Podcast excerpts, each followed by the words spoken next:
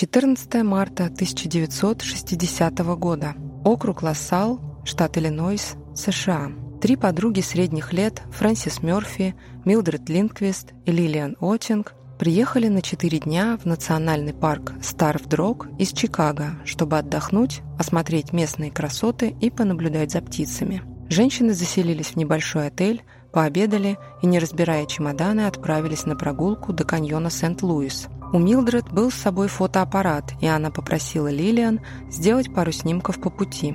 Женщины улыбались и позировали на фоне заснеженных деревьев и огромных сугробов. Лилиан сфотографировала Фрэнсис около дерева, а затем, не перемотав отснятый кадр до конца, почти на том же месте сделала еще один снимок Милдред поверх предыдущего. Так получилась необычная фотография с двойной экспозицией, которую вы видите сейчас на экране.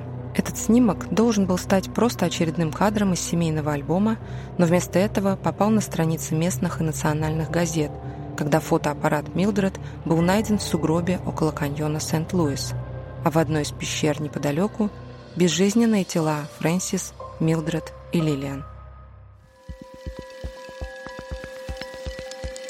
Это подкаст «История одной фотографии». Меня зовут Марина Шиняева. Здесь я рассказываю вам удивительные, страшные, трогательные, максимально разные истории, которые объединяют только то, что они скрываются за отпечатком на светочувствительной пленке. Если вам нравится то, что я делаю, пожалуйста, поддержите меня на платформе Boosty подпишитесь на телеграм-канал с дополнительными материалами и оставьте лайк или комментарий там, где вы сейчас слушаете этот подкаст. Когда женщины не вышли на связь со своими семьями, муж Лилиан, Джордж Отинг, первым начал беспокоиться. Он каждый день звонил в гостиницу, где ему сообщили, что женщин видели за завтраком на следующий день после заселения, чего на самом деле быть не могло. Только на третьи сутки после исчезновения обеспокоенный муж добился от сотрудников отеля, чтобы они зашли в номера подруг. Тогда и было обнаружено, что чемоданы стоят неразобранные, а на кроватях никто не спал. Джордж Уоттинг подключил свои связи в полиции Чикаго, а те, в свою очередь, быстро подняли на уши полицию округа Лассал. Были организованы поиски, к которым подключили мальчиков из местного лесного лагеря. Буквально через несколько часов молодые люди совершили чудовищное открытие. В одной из пещер каньона Сент-Луис лежали три тела. Головы жертв были разбиты. Два из трех тел были со связанными руками, обнажены ниже пояса и уложены в демонстративных позах. За исключением самой пещеры, где были найдены тела, весь каньон был покрыт несколькими сантиметрами снега. Это сильно затрудняло работу полицейских и криминалистов. Ночью, накануне обнаружения тел, был снегопад, и если бы поиски начались хотя бы на сутки раньше, возможно, на месте преступления было бы найдено больше улик. Недалеко от пещеры нашли фотоаппарат с разорванным ребешком и бинокль, оба со следами крови. Также в каньоне обнаружили окровавленное деревянное полено. Снег под ним был весь пропитан кровью, из чего был сделан вывод, что это, скорее всего, и есть орудие убийства. От этого места к пещере тянулся кровавый след – а значит, тела перемещали, по всей видимости, чтобы скрыть их от посторонних глаз. Несмотря на разорванное нижнее белье жертв и демонстративные позы, судмедэксперты не обнаружили следов семенной жидкости и сделали вывод, что жертвы не были изнасилованы. Запомните этот момент, мы еще вернемся к нему позже. Драгоценности и ценные вещи также не были похищены. Это затрудняло поиски мотива преступления – Одной из самых странных деталей этого убийства было то, что кончик пальца Фрэнсис Мёрфи был отрезан и так и не был найден. Несмотря на огромный резонанс этого преступления и давление общественности на полицию, расследование буксовало. Полицейские опросили всех сотрудников гостиницы, в которой остановились женщины, и многих местных жителей. Они даже проверили их на полиграфе, но предъявить обвинение было некому. Самое сильное давление на себе ощущал прокурор штата Харланд Уоррен – который собирался переизбраться на пост в том же 60-м году. Он понимал, что если не раскроет самое громкое преступление штата, о новом сроке не может быть и речи. Поэтому он взял дело под свой личный контроль. Единственной вещественной уликой, которая могла привести к подозреваемому, была веревка, которой были связаны руки жертв. На собственные деньги Уоррен приобрел микроскоп и начал пристально изучать веревку – Исследование показало, что та имела 32 слоя и состояла из двух шпагатов – 20-слойного и 12-слойного. Прокурор лично выбрал двух детективов из округа Лассал, которые должны были подчиняться ему напрямую и помогать в расследовании на местах. Этими двумя мужчинами были детективы Билл Дамет и Уэйн Хесс. Детективы отправились на поиски образцов веревок, которые можно было сравнить с веревкой из вещдоков. Первым и самым логичным местом для поисков была гостиница «Старв Дрог». И похожая веревка была сразу же обнаружена на кухне отеля – Детективы использовали записи о закупках, которые вели сотрудники гостиницы, и вскоре выследили производителя. Веревка, которой связали жертв, действительно была той же самой, что и та, которой пользовались сотрудники кухни. Прокурор принял решение заново проверить всех сотрудников гостиницы на полиграфе и пригласил для этого специалистов из Чикаго. Дюжину сотрудников проверили и снова безрезультатно – и вот когда прокуроры, детективы уже решили, что зря тратят время, полиграфист, заметно побледневший и взволнованный, вышел к ним и сказал «Это ваш человек». Человеком этим был Честер Отто Вегер, 21-летний бывший посудомойщик из гостиницы «Старвдрог».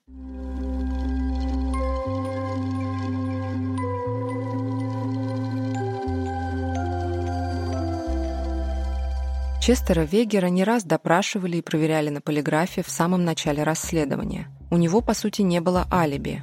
Парень утверждал, что в то время, когда предположительно были совершены убийства, он находился в задней комнате гостиницы и писал письмо какой-то девушке. Сам Честер при этом был женат, и у него было двое маленьких детей. Никакой связи между ним и убитыми женщинами не было, и привязать его как-то к преступлению следователи тогда не смогли. Уже после повторного теста на полиграфе полицейские вспомнили, что в момент первых допросов у Честера на лице была царапина, на которую никто тогда не обратил особого внимания. Парень сказал, что это порез от бритвы. У Честера изъяли его замшевую куртку, на которой были найдены небольшие следы крови. В 60 году технология анализа ДНК еще не существовала, поэтому определить, кому принадлежала эта кровь, было невозможно. Забегая вперед, скажу, что даже когда эта технология появилась, оказалось, что крови на куртке Честера так мало, что провести анализ ДНК было невозможно. И здесь сразу вспоминается то, как выглядело место преступления. Кровь там была повсюду – на бревне, на фотоаппарате, на бинокле. Сами жертвы все вокруг них было залито кровью. Невозможно представить, что на убийце после такого нападения могла остаться лишь микроскопическая капелька крови, которой даже на анализ не хватило. Как работник кухни Честер имел возможность взять бечевку в гостинице и связать ее руки жертв. Но доказать, что именно он это сделал, было сложно. Еще одним вещественным доказательством в деле были волосы, найденные на перчатке Фрэнсис Мёрфи. Следователи считали, что это были волосы нападавшего. Как я уже говорила, анализ ДНК в 60-х еще не проводили, но эксперты могли сказать, что волосы эти принадлежали двум мужчинам – молодому и постарше. Таким образом, у следствия не было ни одного прямого доказательства вины Честера Вегера, только косвенные. Данные полиграфа даже в 60-х не могли служить доказательством в суде. Парня отпустили, но с того дня все свои силы следствие сосредоточило не на поисках улик и подозреваемых, а на том, чтобы добиться от Честера Вегера признания вины. В первую очередь за ним устроили слежку – но это было не скрытое наблюдение с целью застукать подозреваемого за избавлением от улик или еще каким-то компрометирующим действием. Слежка была неприкрытой, сотрудники полиции ходили за Честером по пятам, следили за ним на работе и дома. Это было психологическое давление. Параллельно с этим детективы Дамет и Хесс искали другие схожие преступления в этом районе – и обнаружили, что в 1959 году было совершено нападение на пару. Парня ограбили, а девушку изнасиловали. Преступника тогда так и не нашли. Дамит показал парню жертвы фотографию, на которой было несколько мужчин. Среди них он узнал нападавшего и указал на Честера Вегера. 16 ноября 1960 года, спустя месяц круглосуточной слежки, Честера арестовали, а еще спустя сутки он подписал признание в убийстве Фрэнсис Мёрфи, Милдред Линквест и Лилиан Отинг. Что происходило в течение этих суток от ареста до признания, я расскажу чуть позже.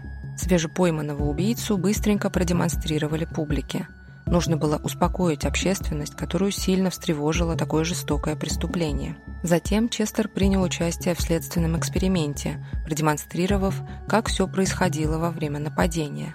Судя по фото, он постоянно курил и выглядел совершенно спокойно, я бы даже сказала равнодушно к происходящему. Согласно показаниям Честера, он увидел трех женщин на улице во время своего обеденного перерыва. Фотоаппарат он принял за сумочку или кошелек и сорвал его с шеи Лилиан. Затем ему каким-то образом удалось отвезти всех трех женщин в каньон, где он связал им руки, но одна из жертв вырвалась и напала на него. Тогда он схватил полено и забил ее до смерти. С двумя другими он поступил так же, чтобы не оставлять свидетелей.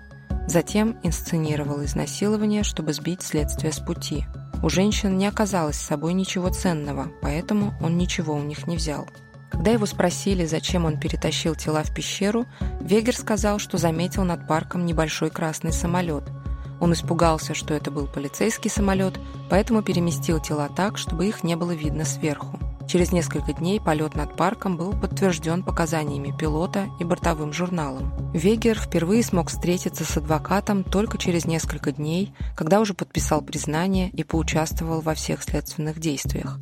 После беседы с адвокатом Честер заявил, что оговорил себя. Он утверждал, что в те 24 часа после ареста ему грозили электрическим стулом, наставляли на него пистолет, били его, отказывались вызвать ему адвоката, лишали его сна и угрожали семье. В конце концов он согласился признать себя виновным, потому что детективы убедили его, что с признанием он получит пожизненное, но выйдет по УДО через 14 лет – а без признания его гарантированно казнят. Также Честер сказал, что обо всех деталях преступления, включая красный самолет, ему сообщил детектив Билл Дамит. Суд над Честером начался в январе 1961 года. Длился он около двух месяцев. Прокуроров не было никаких вещественных доказательств его вины. Обвинение строилось исключительно на признании самого Честера, а защита на том, что это признание было дано под давлением. 3 марта 1961 года, в день своего 22 дня рождения, Честер Вегер был признан виновным в убийстве Лилиан Отинг. Прокуроры решили предъявить ему только одно обвинение, чтобы в случае оправдательного приговора оставить себе возможность обвинить его в двух других убийствах. Суд назначил наказание в виде пожизненного заключения в тюрьме штата Иллинойс, отклонив прошение государственного обвинителя о смертной казни. Как стало известно потом, на голосовании присяжных перевес в сторону обвинения был всего в два голоса. Два голоса, которые решили судьбу Честера Вегера. Мужчина провел в заключении 59 лет и после 23 неудачных попыток добился условно-досрочного освобождения в 2020 году. Все 59 лет заключения он продолжал настаивать на своей невиновности и продолжает до сих пор. Сейчас Честеру 84 года – он живет в приюте для престарелых бывших заключенных, как того требуют условия УДО. Освобождение Вегера по времени совпало с локдауном из-за пандемии COVID-19, и, выйдя из одной тюрьмы, Честер, по сути, сразу оказался заточен в другой.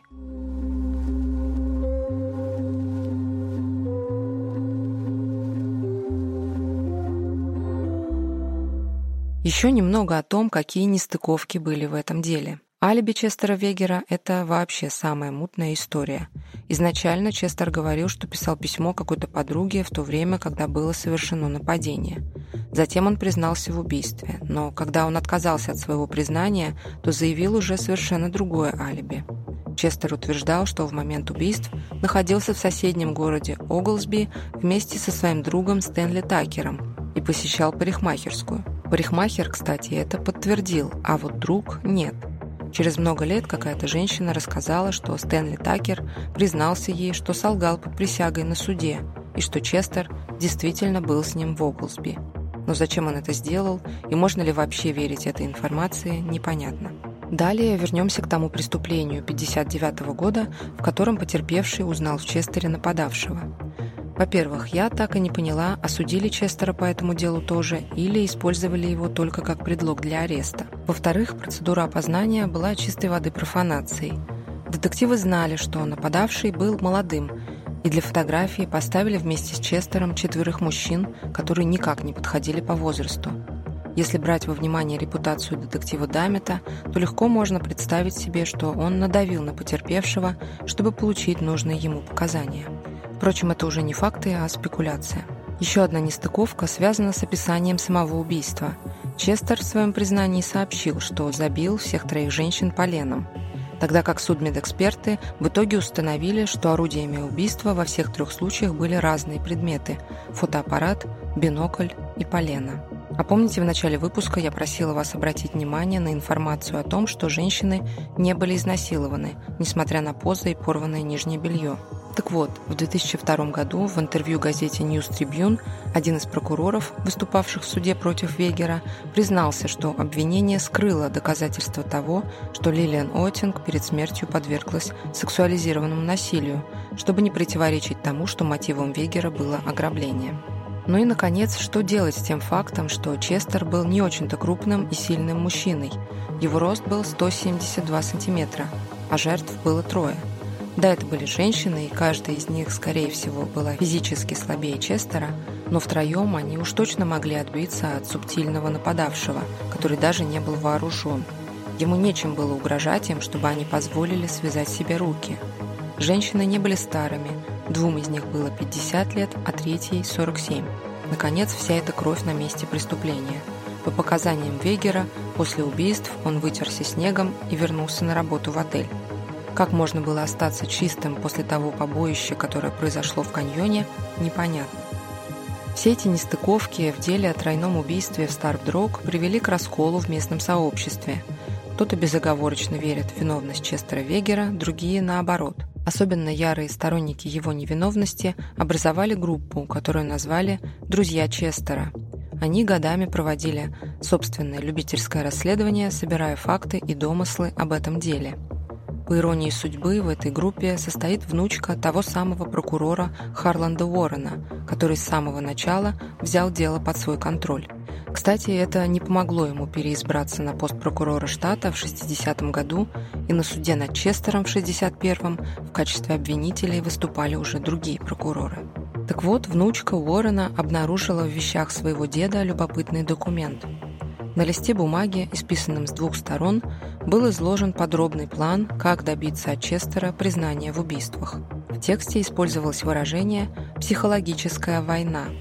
Среди пунктов плана была круглосуточная слежка и упоминание красного самолета.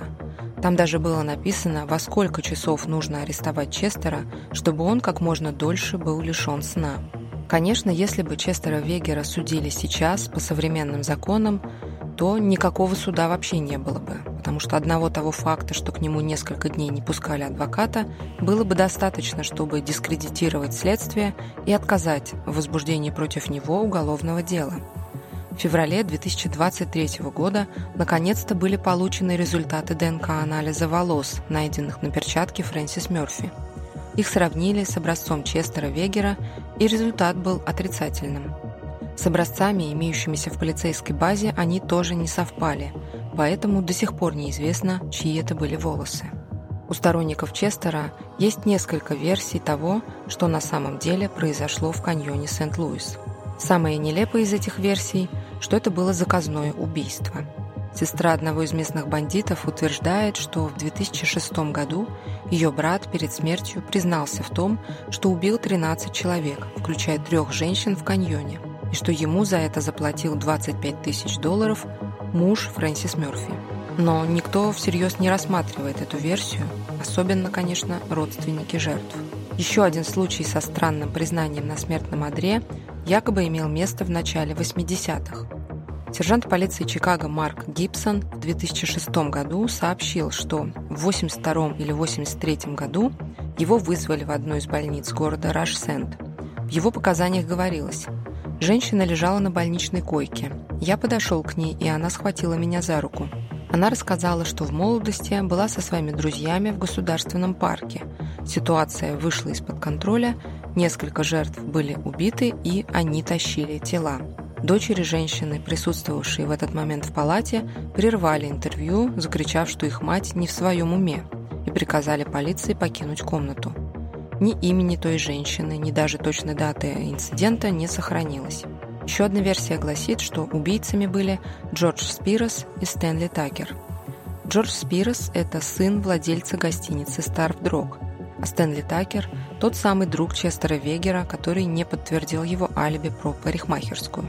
Джордж Спирос еще в самом начале расследования свидетельствовал, что видел, как Честер Вегер разговаривал с женщинами в день убийства. Хотя был еще один свидетель, который утверждал, что видел именно Джорджа Спироса, разговаривающим с ними. Честер Вегер утверждает, что его мать была домработницей у Спиросов и после убийства нашла у Джорджа окровавленную одежду, о чем сообщила в полицию, но ее проигнорировали. Джорджа многие считали странным и пугающим. И еще один странный факт о нем. В 2005 году адвокат Честера Вегера передала прокурору имена тех, кого она сама подозревала в совершении убийств. Среди них был и Джордж Спирос. И буквально через несколько дней после этого Джордж покончил с собой при странных обстоятельствах, а возможно даже был убит. На этом историю можно было бы закончить. Очевидно, что даже если Честер Вегер виновен, нет ни одного весомого доказательства его вины, а значит, его просто не должны были сажать в тюрьму и держать там 59 лет. За эти 59 лет его родители, его жена умерли, его дети и внуки выросли без отца и дедушки. На всей семье стояло, да и до сих пор стоит, несмываемое клеймо. Но чтобы вы могли сами решить, кому в этой истории стоит верить, вам нужно знать чуть больше о том, кто такой вообще Честер и какой была его жизнь до ареста.